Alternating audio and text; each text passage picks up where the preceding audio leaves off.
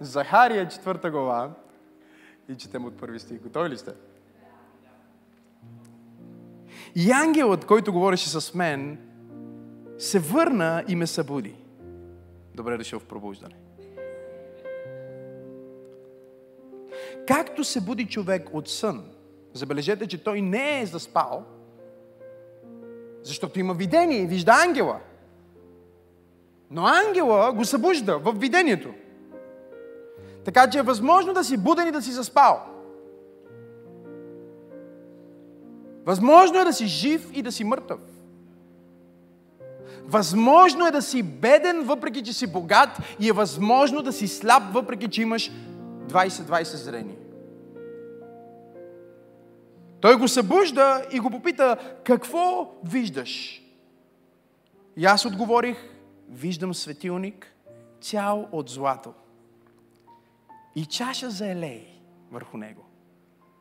Отгоре седем кандила и по седем цеви за кандилата върху него.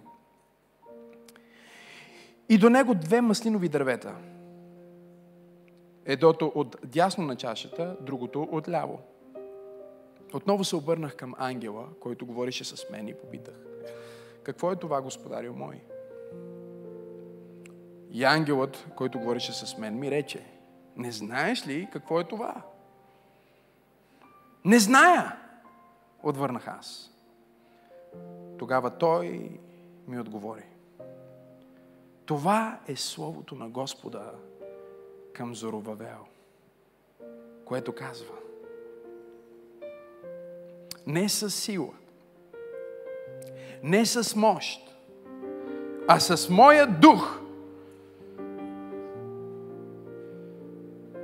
Чашата с помазанието, моя дух, казва Господ Съдържател. Коя си ти, планина велика?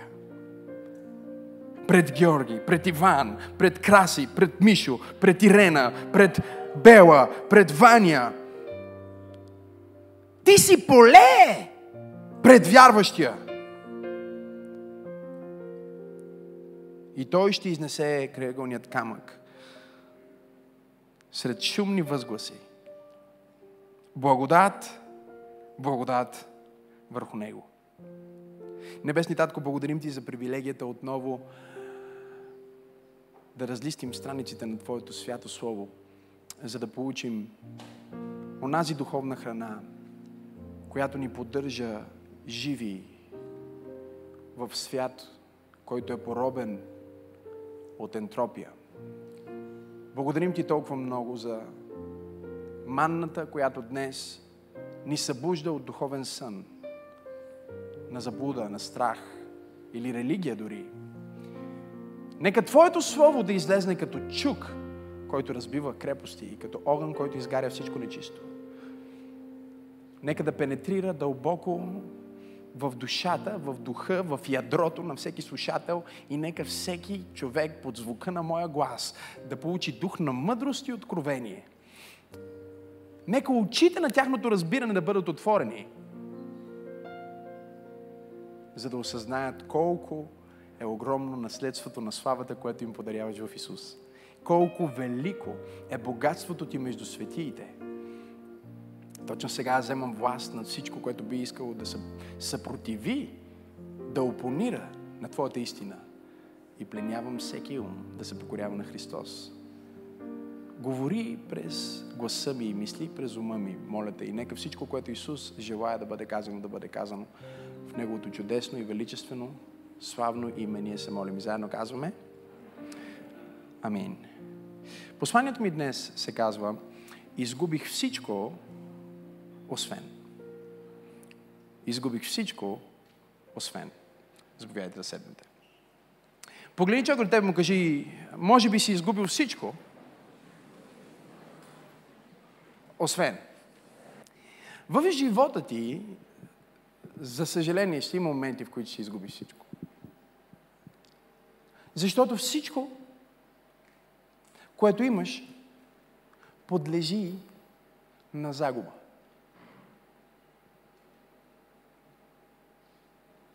Всичко, което имаш, подлежи на загуба.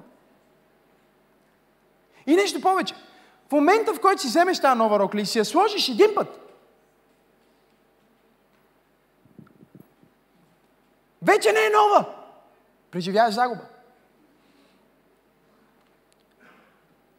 В момента, в който изкараш автомобила от шоурума, когато гумите, предните и задните гуми преминат от шоурума на паважа, ти си изгубил около 30% от стоеността на колата ти. Без да си навъртял километри, без да си я удрял, без да си амортизирал по какъвто и да е начин. Само с това преминаване. Парите ти правят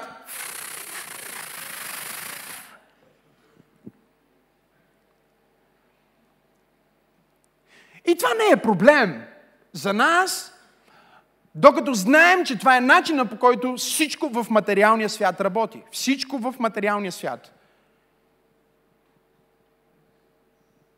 Виждате ли го? Ако това е пика, това е пика, и ти го взимаш тук в пика,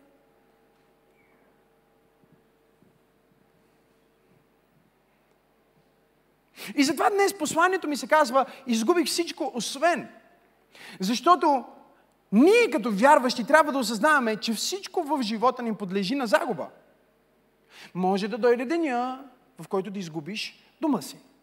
Може би ще има ден, в който ще изгубиш работата си. И колкото и насърчително да, а, а, да желая да проповядвам днес, не мога да не ти кажа истината, че може би има ден, в който дори и здравето ти няма да е с теб по начина, по който е с теб в момента. И аз знам, че повечето от вас, които сте в съвършено здраве, ви е трудно да си го представите, защото ние хората сме по този начин. Ние вземаме нашия партньор за даденост. Докато не дойде деня, в който ковчега му трябва да бъде сложен в пръста и си казваме, о, ако имах още един месец, ако имах още един ден или ако имах още един час, да кажа на тази жена колко я обичам или да покажа на този мой приятел колко много го ценя. Ние не благодарим за здравето, докато не ни боли кръста. Ние не благодарим за, за приятелите, докато нямаме предатели. Ние, не, ние сме, за съжаление, като хора, устроени по такъв начин, че когато дойде пандемия и има локдаун и не можем да се събираме в църквата, ние казваме, о, как искам да отида на служба. И когато църквата обяви, че има служба, ние казваме, о, трябва сега да отида на почивка. И всичко материално, което преследваме, рано или късно се превръща в прах. Ще го кажа пак. Всичко материално, което може да имаме, рано или късно се превръща и се рециклира. Няма значение дали е злато или диамант. Няма значение дали е хартийка, която има воден знак. Няма никакво значение. Колко е скъпа дрехата, колко е велика къщата. Всичко подлежи на ентропия. И затова посланието ми днес се казва изгубих всичко освен, защото ангела, посланника на Бог, това е ангел. В Библията, ангелос, в Стария Завет също, значението на самата дума ангел е пратеник от Бог, който носи послание. Тоест ангела не винаги е ангел като ангелско същество. Въпреки, че повечето случаи в Библията ангел е ангелско същество. Има случаи, в които ангела не е ангелско същество като вид, ами е самия Бог, или Исус Христос, който се явява в Стария Завет. Например, когато вие четете Стария Завет в Библията и четете ангелът Господен, не става дума за ангел, става дума за Исус Христос. Той е основният посланник на Бог. Той се яви на Моисей в горащата капина, той се яви на Исус Навин като военачалника на, на армията небесна. Нали така? И ние знаем, че това е ангелът Господен. Защо? Защото позволява на Исус Навин да падне на колене пред него. А никой ангел като ангелско същество не би позволил на човек да му се поклони. Защото ангелите разбират, че в небесната иерархия човека е по-близо до Бог от ангела. Шокирах ли ви в момента? Да, човека е по-близо до Бог от ангела, защото ангела не е по Божия образ и прилика, както човека. Тоест, кучето е най-добрият приятел на човека – но в момента, в който ти се роди дете, отношението ти към твоето дете е тотално различно от към кучето ти. И колкото и да обичаш твоя домашен любимец, той е домашен любимец, има някаква роля. Дали е куче пазач или е куче за социализиране. Хайде хора. То си има някаква функция. И ти разбираш, това е моето куче, то е много важно за мен и ако стане нещо с твоето куче, ти преминаваш през наистина болка. Нали така? В смисъл, не ти е хубаво. Но твоето куче е тук и твоето дете, което се е родило от тебе, има твоите мигли. Хайде хора, говорете ми. Само по рождение е на следващото ниво. Просто защото е от тебе. На кой от ангелите си казал, ти си мой син, аз днес те родих? А на всеки цар на Израел той казва, ти си мой син, аз днес те родих, когато е помазан за цар. Тук ли сте хора? Следователно, ти имаш такава огромна стойност за Бог, защото ти си Негово дете. Нали? Ти не си просто част от творението на Бог. Ти си дете на Бог и сега това дете на Бог е заспало и Бог изпраща ангел, за да говори с този пророк и да му каже нещо, което се случва с Израел. Защо? Защото Израел са изгубили всичко. Те са изгубили всичко, буквално. Те първо са изгубили вярата си. Да ви разкажа ли как става загубата в живота ви? Да разкажа ли или да... Нека да разкажа съвсем набързо. Първо започваш да губиш своята страст. Започваш да губиш своята страст. Там вече започва загубата. Дали е страст за Бога, или страст за жена ти, или страст за работата ти, или страст за здравето ти. Когато твоята вълнението ти за нещо започне да намалява, ти си на път да го изгубиш. Има още няколко спирки, но това е първата. Ти вече си се качил на автобус номер 53 към загуба на. Първа спирка – загуба на страст. Почваш да губиш страстта. След това започваш да ставаш себе центричен. Ти започваш да мислиш повече за себе си, отколкото за хората около теб, за Бог, за благословението на Бог. За, ти за, за... Благодаря!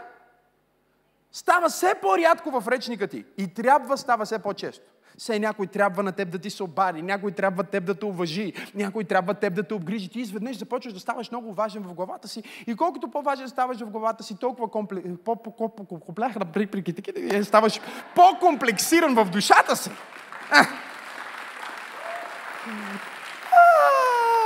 Просто се чури как да го кажа и накрая излезнаха 3-4 думи. почваш да се комплексираш, почваш да се комплексираш, почваш да се разстройваш. И тогава започваш да търсиш правото си и казваш, искам моето право, искам да пробвам моя живот, искам да живея по моя начин. И тогава първото нещо, което правиш е, че спираш да общуваш с бащата. Започваш да се отдалечаваш от дома. Чели ли сте историята за будния син? И това е историята на Израел, в която Бог ги взема от дума на робство. Той ги изважда от Египет, където са сигурно по-неоценени от животни. И той им казва, аз ще направя от вас робите царство. Ще направя от вас изгубените хора, които са определени да възгласят Божието изобилие към народите. И Израел са образа на абсолютно всеки християнин, защото всеки християнин минава от Египет, който е образ на света, към обещаната земя, което е образ на нашия небесен дом. Но по пътя, за да мине първата стъпка от Египет, е да мине през морето или да бъде кръстен във вода. След като е кръстен във вода, влиза в паската и яде от манната. Това е причастието. Не знам дали сте тук. И после на деня на Педесятница, в Стария завет им се даде закона на Израел. Днес е 50-ница, честит празник. Но в Деяния на апостолите те се събраха да празнуват даването на закона и получиха духа. И това е пътя на един християнин. И после от пустинята, всеки християнин минава през пустинята. Има ли християни тук днес? Християнина отива към обещанието и отново минава през скуп изпитания и с чудеса, и с огън, и с сила. Бог го въвежда в обещанието и му казва. Сега, когато влезеш в това обещание, когато живееш този благословен живот, не дей да забравяш това Бог. Нали? Това е което Бог каза на Израел. Когато живееш в къщи, които не си построил. Когато ядеш плодове, които ти не си посадил.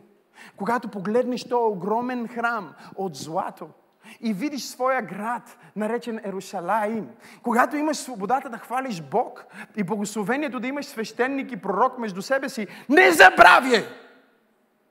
Погледни човек, те му казва, не забравяй. Последна спирка, последна спирка, вратите се отварят, ти си готов за пълна загуба. Последната спирка се казва забрава. Динг-динг, добре дошъл. Забрава. Какво значи забрава? Забрава значи, че ти забравяш Бог, забравяш хората, забравяш откъде си тръгнал, забравяш, че нищо не е дарено. Когато ти вече стигнеш до това ниво на забрава, тогава вече ти си на спирката, пристигаш в страната на загубата и започваш да губиш. Колко от вас разбират какво казвам и казват да на това? И в живота се случва така, че понякога ние губим всичко по този начин. Но друг път ние губим всичко, защото Бог го допуска, за да ни изпита, както праведния Йов. Стана тихо в тази презвитарианска църква. И сега този Божий пророк на име Захария има преживяване с ангела, посланника на Бог. И посланника на Бог му казва, какво виждаш? И той казва, виждам две маслинови дървеча, виждам златото, виждам Израел символизира в Стария завет, църквата в Новия завет. И казва, виждам, че няма абсолютно никакъв плод. Няма абсолютно никакъв ресурс. Той започва да разбира, че всъщност Бог му показва състоянието на нацията Израел, която е имала най-великия храм и е бил разрушен. Която е била разпръсната и изпратена в робство – и сега Бог започва да говори на него и на други пророци, за да им казва, аз ще ви възстановя всичко, което сте изгубили. Ще бъде даже по-добре от преди, защото ще ви прата друг цар. Той цар няма да е просто от Давидово потекло. Той ще е директно от моето потекло. Той ще бъде Месията. И така Захария започва да пророкува за това как Месията ще дойде и той ще възстанови Израилевото царство. Но вече няма да е просто царство на Израел, а ще бъде царство на Бог и на всички народи, които са решили да направят неговия син, който се е въплатил свой Господ и Спасител. И тогава Захария задава най-естествения въпрос, който ние си задаваме днес. Ако аз съм стигнал до място на загуба в живота си, какъв е начина да получа нещо обратно? Как да се върна обратно от дома? Как Израел ще се върнат от плен? Как от, отново ще построят градове от, от, от пустош, от пепел? Как ще възстановят храма? Всичко това им изглежда невъзможно. И Бог слага в видението на пророка една чашка с елей. И му казва, ти разбираш ли това, което ти казва? Не, не разбирам. Не разбирам. И той му казва, ето какво ти казвам. Ето Словото на Бог към лидерите. Ето Словото на Бог към Иван. Ето Словото на Бог към Георги. Ето Словото на Бог към Деси. Ето Словото на Бог към Гери. Ето Словото на Бог към Боби. Ето Словото на Бог към Радо. Ето Словото на Бог към Иванка. Ето Словото на Бог към Веселин. Ето Словото на Бог към Йордан. Ето какво Бог казва. Той казва, не е чрез сила. Не е чрез мощ. Но е чрез тази чашка с масло чрез този елей, чрез това помазание, абсолютно всичко, което изглежда невъзможно, изведнъж ще стане възможно с елей. Той казва, не е чрез сила, не е чрез мощ, но е чрез духът на Бога. Погледни човек теб му кажи, изгубих всичко. Подай ми бутилката, но не изгубих помазанието. Не, не, с помазанието. Кажи му, изгубих всичко, но не съм изгубил помазанието. Кажи му съседе, може би си изгубил всичко. Но ако все още има малко дух вътре в теб, ако все още има малко елей вътре в теб, Бог е на път да възстанови твоята слава. Той е на път да възстанови твоето семейство. Той е на път да възстанови твоето здраве. Той е на път да възстанови твоите финанси. Нека те предупредя съседе. Не е чрез сила. Не е чрез човешка мощ. А е чрез духа на Бога, който живее вътре в теб. Имам ли пет човека в църква пробуждане, които благодарят на духа на Бога? Сега, какво е елея? Какво е помазанието? Помазанието символизира Светия Дух, който е даден на всички вярващи на Деня на 50 Помазанието символизира Божията способност, която идва върху твоята неспособност, за да те направи способен.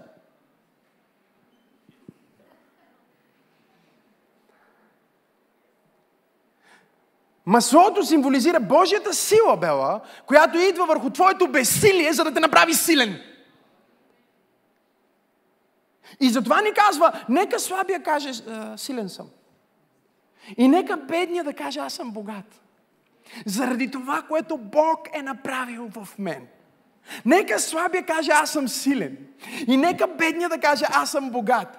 Заради това, което Бог е направил в мен. Не е чрез сила не е чрез мощ, не е чрез човешки контакти, не е чрез човешки неща, но е чрез духът на Бог върху моя живот. Чрез духът на Бог в моето сърце аз ще видя обещанията на Бог заради духът на Бог. О, дай му слава, ако вярваш в това. Хайде! И ние говорихме миналия път, имаме цялата тази поредица, ако сте за първи път, трябва да слушате посланията, за да ги разберете, но ние говорихме за това миналия път, как всъщност човек не губи помазанието. В смисъла на това, че Бог си го взима. Защото в Новия Завет се казва, че даровете и призванията от Бог са как? Неотменими. О, и това е толкова хубаво. Знаеш ли какво значи това? Това значи, че ако ти си призован да бъдеш най-важният лидер в църквата и се отречеш три пъти от Исус,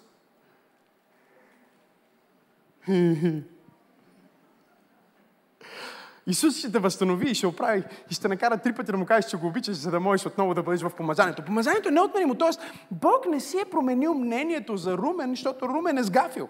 И Бог казва сега, о, не, Румен е сгафил, вече Румен няма да бъде това, което аз искам той да бъде. Не, Бог казва, знам, че Румен сгафи, но така и така не е било чрез Румен. Хайде хора!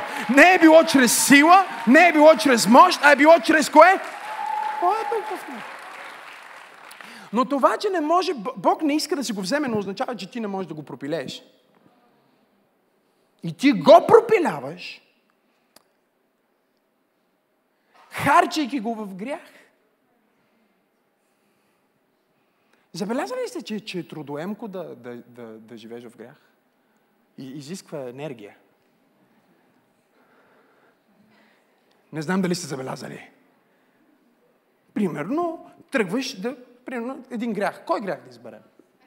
Кой дойде? Айде, преяждане, примерно. Нека чакайте. Не, сега, сега знам, че изведнъж виж как. А, това от кога е грях? Аха, чакай, чакай. Реших да дам такъв различен грях, защото а, за тези от вас, които все още не са християни, не сте част от нашето духовно семейство, нека ви обясня.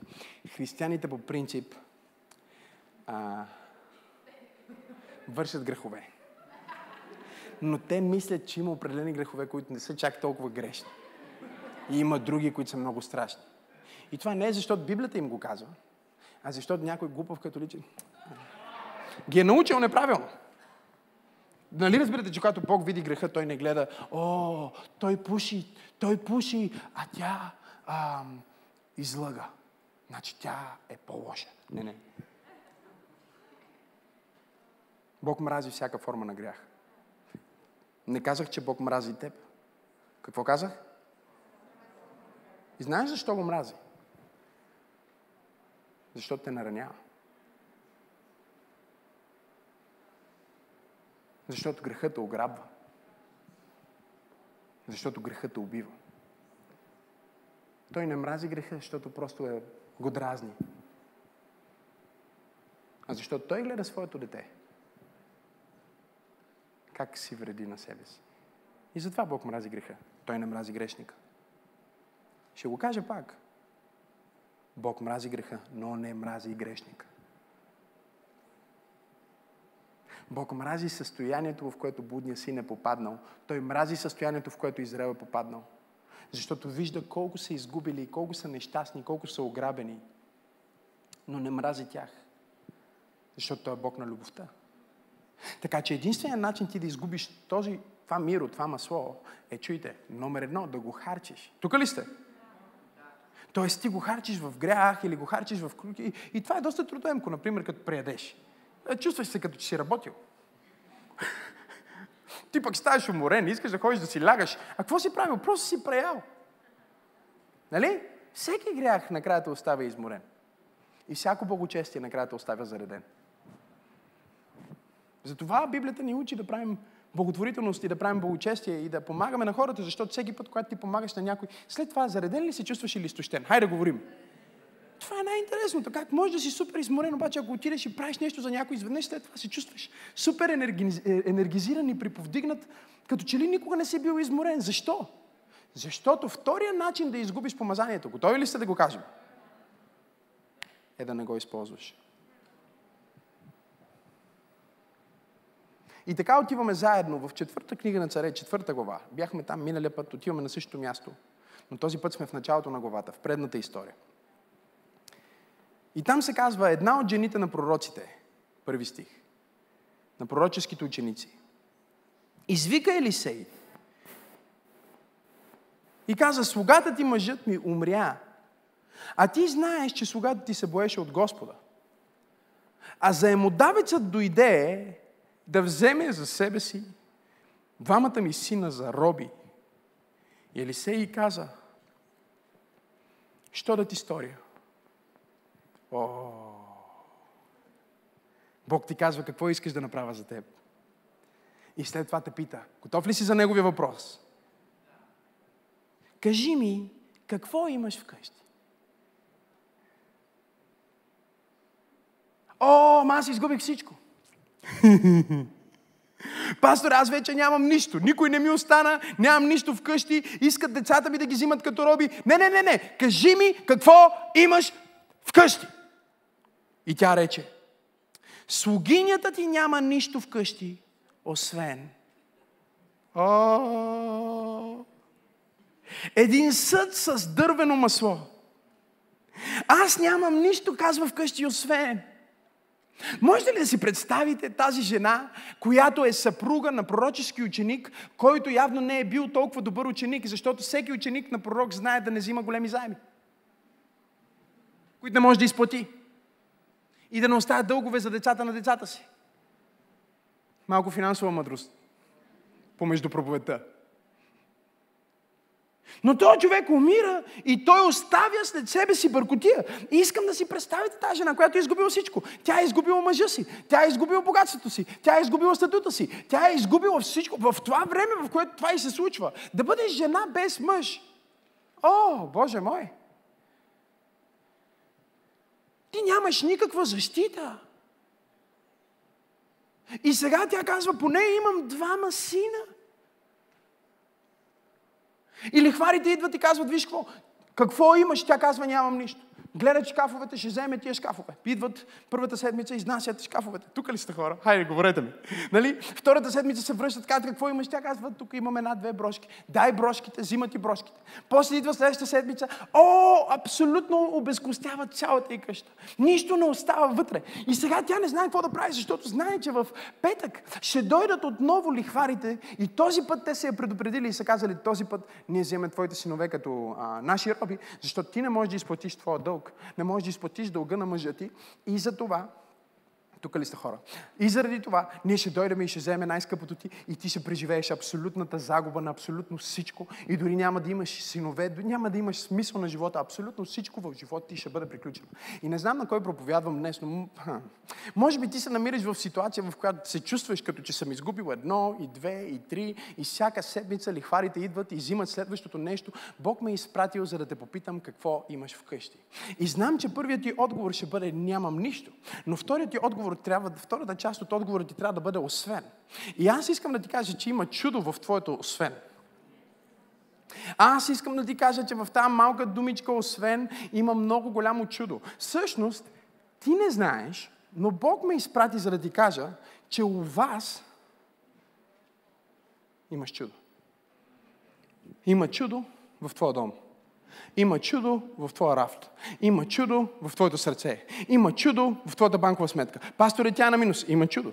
А, а пасторе, няма нищо. Има чудо. Онова нещо, което ти казваш освен, е онова нещо, което Бог казва, аз ще използвам точно това в живота ти, за да донеса свръх естествена трансформация на твоите обстоятелства. Кажи, има чудо в моя дух. Тя е образа на християнина, който е изгубил своя съпруг.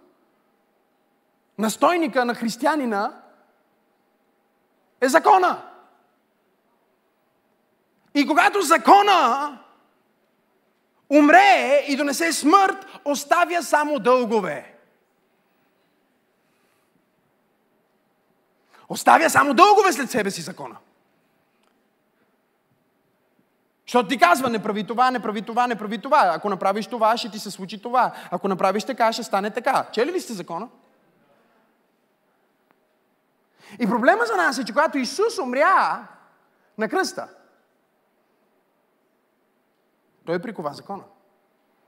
Той прикова закона с всичките му условия и преизпълни закона за нас. Но смъртта на закона оставя дългове, освен когато духът, не знам дали има хора днес в църква, дойде в живота ти, защото духът в живота ти е онова, което прави така, че всичките ти дългове към греха, към дявола, към смъртта, към ада, към проклятията на поколения преди теб, на баба ти, на прабаба ти и прапрабаба ти, в цялата ти кръвна линия, всичко, което е натрупано, а маслото казва, всичко това е свършило и слага невидима линия и казва ново начало и нов старт и възкресение. Това е което духа прави. Не е чрез сила, не е чрез мощ, но е чрез духа на Бога. Не знам на кой проповядвам днес, но е време твоето упование в духа на Бога да отиде на следващото ниво. Време е твоето упование в помазанието на Бога да отиде на следващото ниво, защото една капка от това невидимо, но осезаемо помазание може да трансформира целият ти живот. Имам ли пет човека в църква пробуждане? Които могат да свидетелстват, че аз нямах нищо, но имах масло. Аз нямах никой, но имах масло. Имаше заплаха срещу мен, но имах масло вътре в себе си. И по някакъв чуден начин, хайде хора, по някакъв откачен начин това масло прави дълговете ми. И ако маслото, чуйте ме, не е приложено, тогава благодата и истината са поробени. Помазанието освобождава Богата и истината. Църквата без помазанието има дълг към закона. И колкото повече е пастира им, им бие канчето. И казва, вие сте грешни.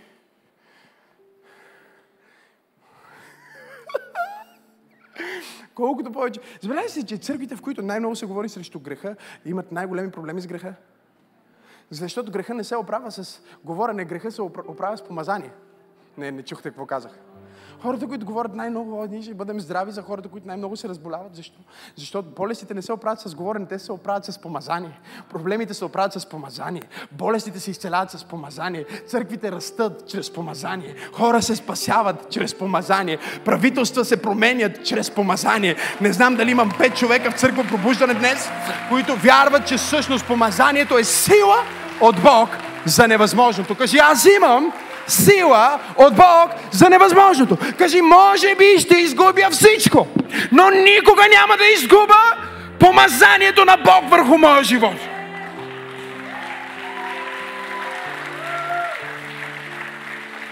О, може да изгубиш парите си, но не дай да губиш Бог. Може да изгубиш статута ти в обществото, само не дай да губиш Бог. Може да изгубиш работата си, но не дай да губиш Бог, моля те. И не дей да подценяваш. Тя му каза, нямам нищо. Седнете още три минути. Четири.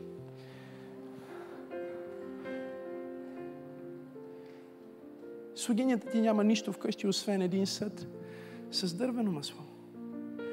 И други преводи казват на дъното.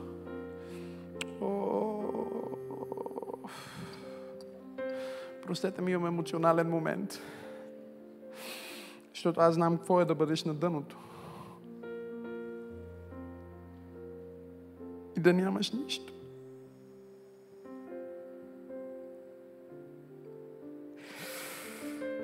Освен масло.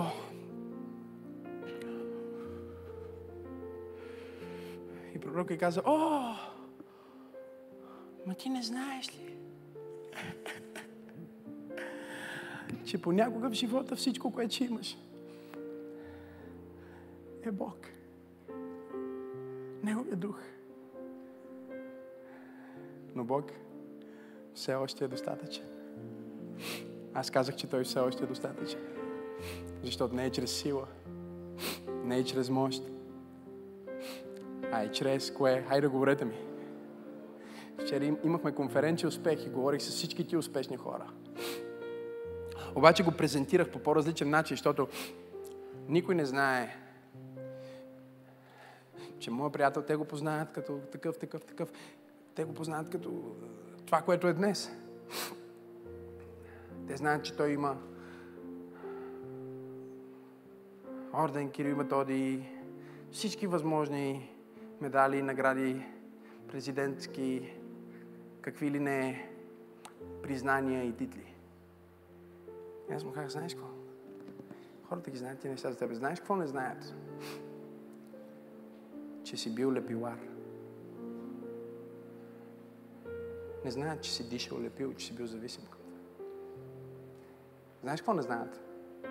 Че си бил алкохолик. Му казах, искам да питам. Как от човек, който... Виждали ли сте? Това е едно от най-тъжните неща да видиш. И едно от най-низките места, на които човек може да падне. Да стои на някой ъгъл.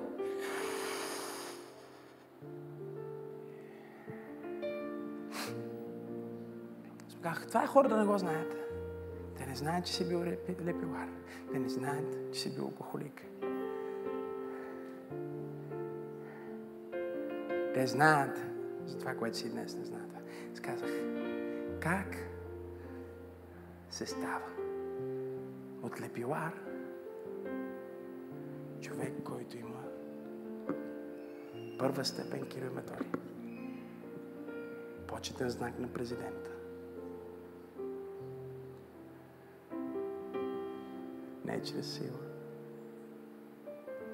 Не е чрез мощ но чрез Духът на Бога. Не е чрез сила, не е чрез мощ, но е чрез Духът на Бога. Не знам къде се намираш в момента. Не знам откъде слушаш това послание. Не знам къде си в живота си. Но аз съм тук като свидетелство за това, което една капка масло може да направи.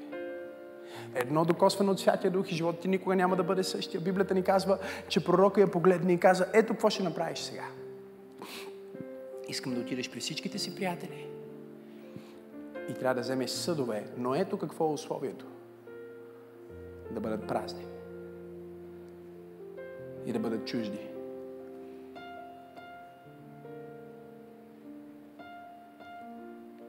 Много интересно. Каза, трябва да бъдат празни и трябва да бъдат чужди съдове. Не могат да бъдат твои съдове. Тоест, благословението, помазанието, то не е за тебе. И най-свръхестественото нещо започва да се случва, защото Библията ни казва, че тя отиде и взе много съдове от всичките си приятели на заем. Взе съдове и ги сложиха. И, и взе тая бутилка, взе този съд с масло. И имаше масло само на дъното. И тя започна да излива. Разбирате ли? Започна да излива. И Библията казва, че колкото изливаше, тя пълнише един съд. И имаше също, същото ниво. О, Боже мой, това ще стане силно след малко. Тя пълнише следващия съд. И след това имаше същото ниво. И след това идваше следващия съд. И, и, и, и следващото ниво. И тя налива и налива и налива и налива и налива и налива и налива. И помазанието не спира и не спира и не спира и не спира и не спира и не спира и не спира. И чуйте това, чуйте това. След малко ще ви дам шанс да пляскате и да откачите. Чуйте го сега първо. Библията казва, тя каза на сина си, дай ми, моля, още един празен съд. И той каза, няма повече празни съдове. И тогава помазанието и свърши.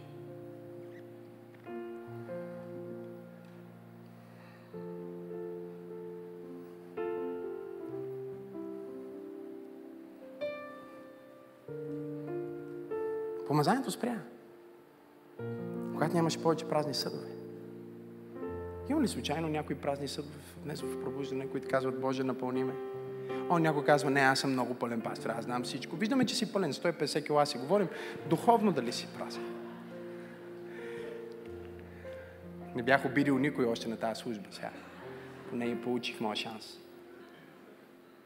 Издиги ръцете си, ако си празен. Издиги ръцете си, ако, ако духовно казваш, аз искам да бъда пред... Виж, да бъдеш празен не означава, че наистина Бог не е в теб или наистина си празен. Просто означава, че ти си наистина а, смирен и осъзнаваш, че нямаш нищо. Това е състояние на откровение, в което ти си казваш, ако аз нямам това масло, аз нямам нищо. И най-свръхестественото църква, което искам да разберете днес, тук ли сте пробуждане? Искам да разберете днес, че увеличаването на маслото не се случи, докато маслото беше в нейния съд. Проблема с нас е, че ние искаме повишението, ние искаме успеха, ние искаме благословението, докато нещата, докато ресурса е в нас. Но Бог казва, само когато ти отвориш капачката на твоя съд, хайде църква, имам ли пет човека, когато ти започнеш да изливаш в съда на някой друг, в споделянето се случва умножаването. Ще го кажа пак. В споделянето се случва умножаването. Докато държиш твоето помазание, ето така, то може само да намалее. Но в момента, в който ти започнеш да го споделяш, да го изливаш в празни съдове, да го споделяш с хора, които имат нужда от това, което ти имаш, Бог ще започне да го увеличава. Увеличаването обаче не може да се случи, докато помазанието ти седи някъде. Помазанието ти трябва да започне да се излива и да се споделя. И колкото повече споделяш, толкова повече се увеличава. И забележете, че казва, докато имаше празни съдове, помазанието не спря. Докато имаше празни съдове, помазанието не спря. С други думи, структурата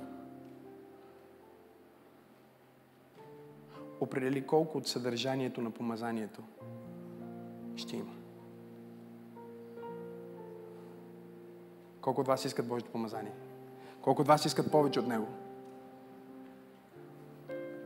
Съда е 250 мл. Колко може да побере? Може ли да даде повече? Може. Ще го побере ли?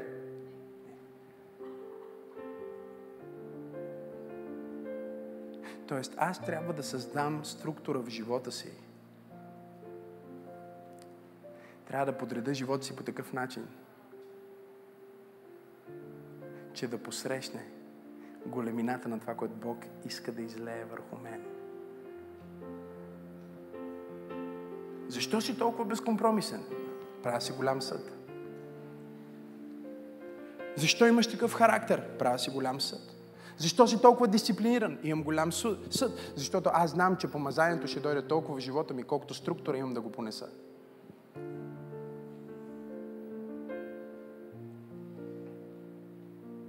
Структурирай живота си за Божията слава. Структурирай банковата си сметка за Божията слава. Структурирай тялото си за Божията слава. Структурирай семейството си за Божията слава. Структурирай църквата си за Божията слава. Структурирай по такъв начин, че да понесеш много. Знаете ли единственото условие, което пророка и каза? Той каза, иди и вземи много съдове на заем. В стария превод на Библията казва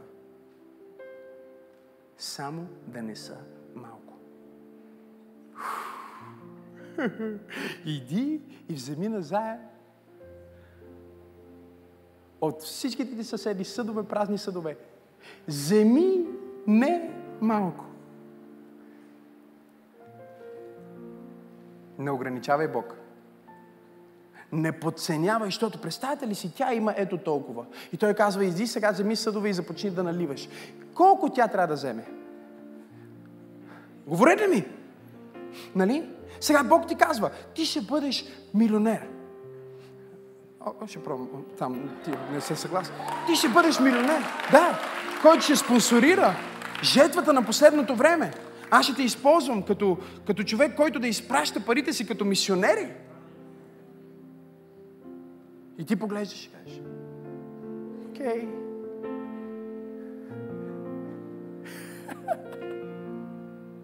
И ти се почваш да сравняваш място, на което си, с място, на което отиваш. И Бог ме е изпратил, за да проповядам на някой в църква пробуждане, да ти кажа, не дай да се молиш за малки неща, не дай да очакваш малки неща, не дай да подготвяш малки съдове. Подготви се за големи чудеса, подготви се за големи пробиви, подготви се за големи изцеления, подготви се за големи финанси. Имам ли пет човека в църква пробуждане, които казват, аз ще подготвя нещо голямо за Бог.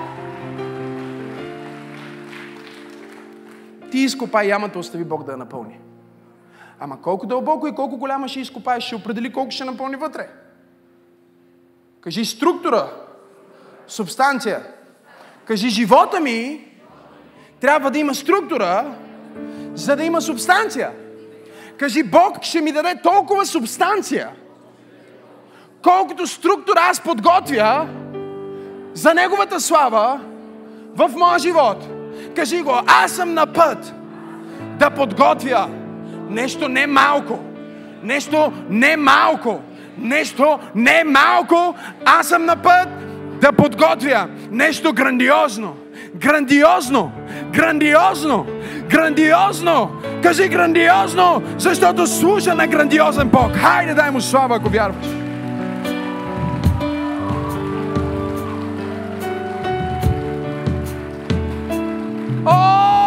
Отвъд!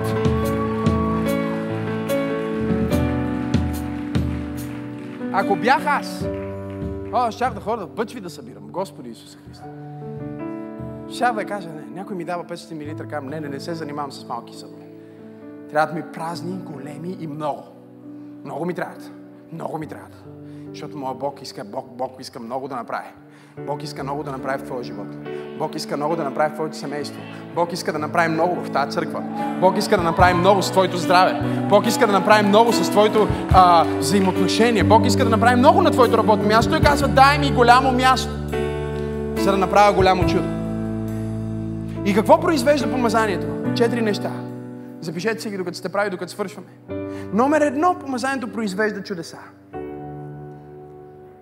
Живота ти започва да се изпълва. Когато Бог е в живота ти, живота ти започва да се изпълва с чудеса.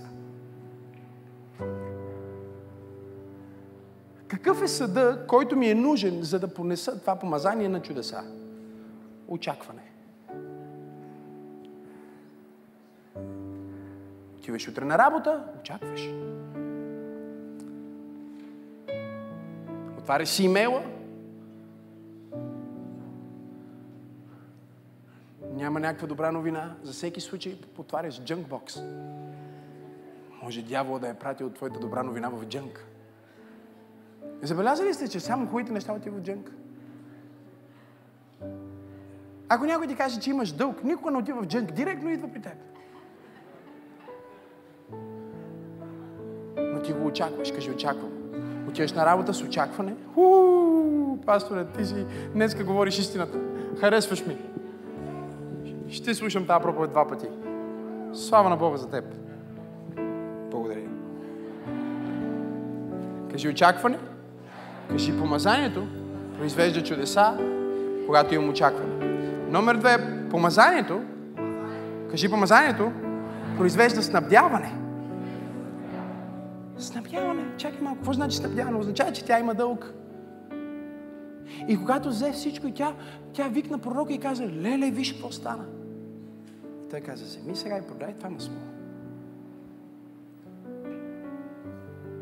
И с цената освободи синовете си и чуйте втората част. Втората част ми е любима. И живей. Не знам за кой е това, но е пророчество за някой тук в тази зала. Че тази година Бог иска да направи една сделка с теб. С която да оправи целият ти живот. Не, ще бъде само една сделка. И Бог ще каже, оправи си всички дългове и сега, просто живей. Не знам на кой е това нещо, не знам за кой е това пророчество, но Бог ме е изпратил да пророкувам на някой, че ти, ти си на една песен разстояние, ти си на един договор разстояние, ти си на една среща разстояние, ти си на едно ръкостискане разстояние от свръхестествено снабдяване, което да уреди живота на децата, на децата, на децата, на децата. Ти имам ли пет човека в църквата? Които казват, аз не оставям дългове, аз оставям снабдяване. Номер три, помазанието произвежда в живота ти, когато го имаш, ето това нещо. Това е символ на Светия Дух, нали? В твоя живот. Кажи не чрез сила, не чрез мощ. Усети го, усети го. Дай на хората да го усетят.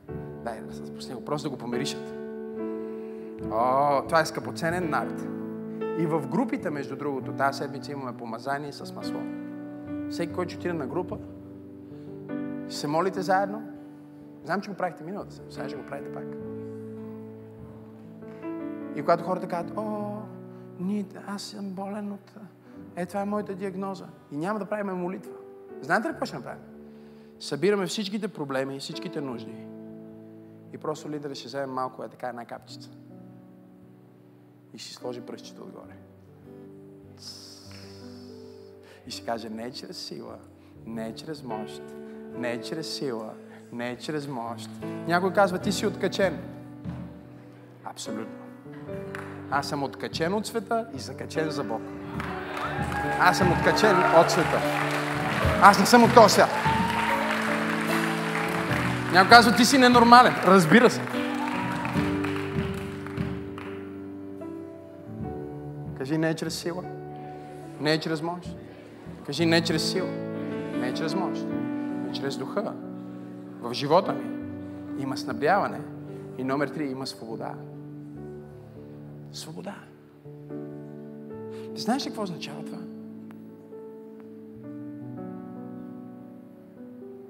Означава, че ти не оперираш по тропско иго.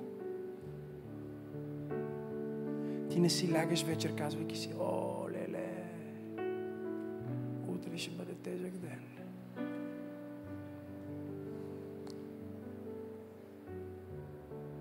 Да бъдеш свободен, чуйте ме, повечето хора не знаят какво е да живееш в истинската свобода на духа. Едно от нещата, които става, когато имаш истинската свобода на духа, е, че ти нямаш безпричинното притеснение, което всеки човек в света има. Знаете ли за какво говоря? Ето за какво говоря. Вървиш си по улицата. Всичко е наред. Изведнъж почваш да се притесняваш. Ако си в съзнание за това, което се случва в душата ти, някои хора толкова хронично са притеснени, че дори когато са притеснени, не знаят, че са притеснени, защото те така живеят по принцип. Хроничен стрес. И ти си вървиш по улицата, изведнъж ти се свива корема. Колко вас знаят за какво говоря? И ти почваш даже да си мислиш, абе, за какво ми се сви корема? И се опитваш да се сетиш. Опитваш се да се сетиш и кажеш, какво е последното нещо, което говорих? С кой говорих? Защо така се почувствах?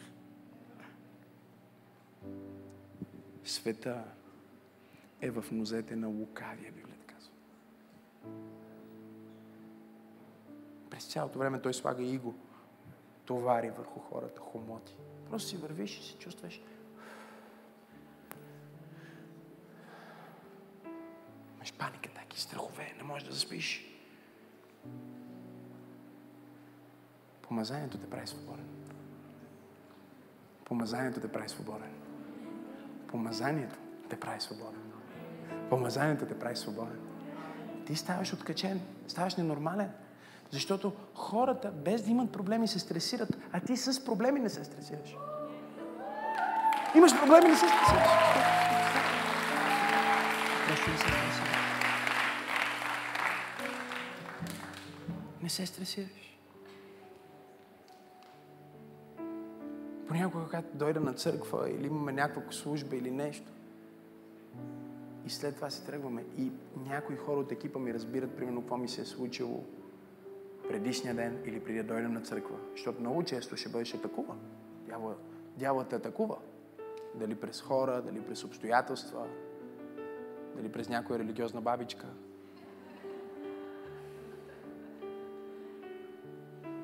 Затова, когато аз имам послание от Бог, не говоря с никой. Това е закон на пророка от Стария Завет докато дам посланието. После като дам посланието, отивам, говоря с всеки, защото имам послание. И дявол винаги праща някой, за да те удари точно преди Бог да те използва.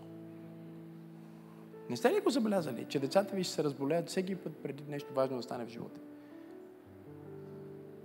Проблема идва точно преди славата. Така работи врага. И хората около мен, те са в шок, когато разберат, мале, това ли се случи? Скам, да, и така, ма как не разбрахме, защо не ни каза? Сказах, точно заради това не ви казах. Защото вие ще кажете, леле, какво се стана? Мале, пасторе, бързо да помогнем да оправим. Аз просто идвам на църква. В носа си усмивката за един милиард. Истинска без никакви фасети, фасади и шпакловки. И съм свободен. Имам сериозни проблеми, примерно. Не в момента, но ми се е случило много пъти. И хората около мен, никой не знае. И след това ме питат. Аз съм пробивал с 40 градуса температура. Говоря преди години. Всякакви обстоятелства. И, и никой не може да разбере аз през какво минавам. Никой не може дори да повярва. Само жена ми знае, примерно. И тя след това се качва, примерно, в колата и се прибираме и тя казва, Вау! Вау! Към какво мислиш за днес? Аз винаги така питам. Тя просто си друса главата пред така.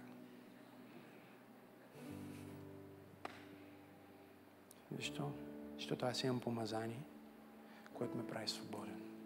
И тази свобода, която имам не е от пари, тази свобода, която имам не е, защото някой ме харесва. Тази свобода, която имам не е, защото всички ме одобряват. Тази свобода, която имам не е, защото в света всичко е наред. Тази свобода, която имам е защото Исус Христос живее в сърцето ми и Той ми дава своя мир, който побеждава целия свят. Затова съм свободен.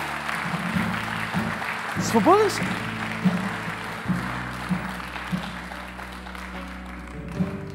Помазанието дава чудеса, дава снабдяване. Готови ли сте за това тази седмица? Някой ще преживее чудеса тази седмица. Някой ще преживее снабдяване тази седмица. Чуй, някой ще преживее свръх естествена свобода тази седмица. Хората ще питат, що си толкова усмихнат. Написах една поема, като бях тинейджър. Още живеех без ток. Защото усмивката ми за един милиард е докато живеех без ток. Тогава Бог ми я даде. Да ви кажа ли какво написах? Е така върви, чуйте. Хората ме питат, защо си се усмихнат? Злите им езици не искат да отихнат. Питат ме в квартала, защо съм така? И аз си казвам, откровението за радостта. Радостта в Господа е силата, която ме държи. Нещото, което постоянно ме крепи. Когато падна долу, тя ми казва, я стани, продължи и дявола смажи. Радостта в Господа е силата, която ме държи. Нещото, което постоянно ме крепи. Когато аз съм долу, ми казва, я стани, продължи. Номер 4. Помазанието ти дава, запиши си го. перспектива за бъдещето. Ако няма никаква естествена причина в живота ти да смяташ, че имаш бъдеще, нека ти кажа, присъствието на Бог в живота ти е достатъчно.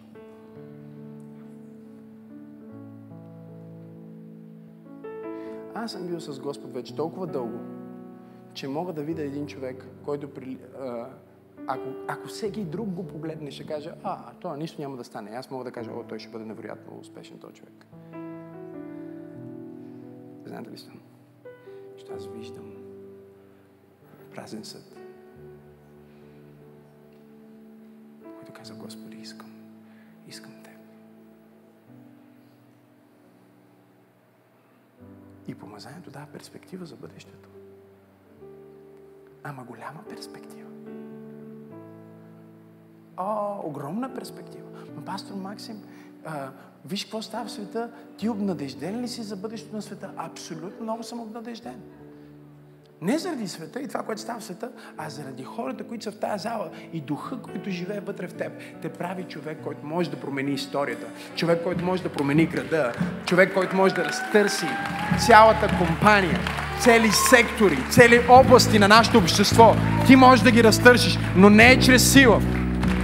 Не е чрез мощ, а е чрез Духът на Бога, който е върху теб.